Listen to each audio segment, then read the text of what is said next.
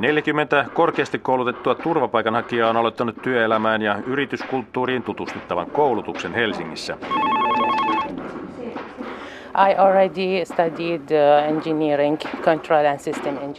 Olen opiskellut järjestelmäinsinööriksi Irakissa. Minulla on pitkä, yli 21 vuoden kokemus IT-alalla ja minulla on Microsoft-sertifikaatti. Meitä oli lähes suorastaan 2 ihmistä, jotka ahkerasti kuitenkin tekivät, eli Heikki Määttänen, tämän alle luppakorva ja minä. Mutta sitten oli niin paljon niitä semmoisia ihmisiä, joilla oli parempia töitä niin sanotusti. Eikä ne tajunnut ennen kuin sit vasta vuosien jälkeen, kuinka hyviä töitä nämä oli. Moni kurssilaisista on asunut Suomessa jo yli puoli vuotta ja töihin olisi kova halu.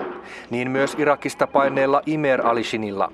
Hän kertoo tehneensä kotimaassaan 16-tuntista työpäivää 7 päivänä viikossa ja 4 eri työtä. To show my gratitude to Finnish people and Finnish government as well.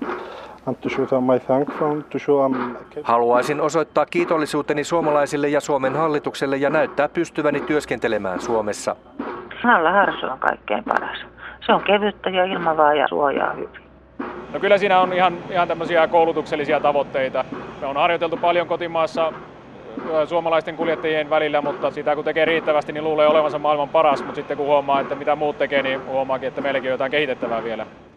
Sitten sanomalehti on myös ihan hyvä irrottaa ne niitit siitä keskiselästä ja laittaa jokaisen lehden erikseen ja sinne jää väliin vähän ilmaa, joka myös sekin sitten suojaa. And my major, I studied business administration and I see myself as a human resource manager. Olen opiskellut yrityksen hallintoa ja näkisin itseni henkilöstöjohtajana. Rakastan johtamista. No ei meillä mitään uutta ole kerrottavaa, vaan se kaava ja prosessi, millä tätä lopputulosta sitten arvioidaan. Se on itse asiassa tuolla hallitusohjelmassa aika hyvin kirjoitettu.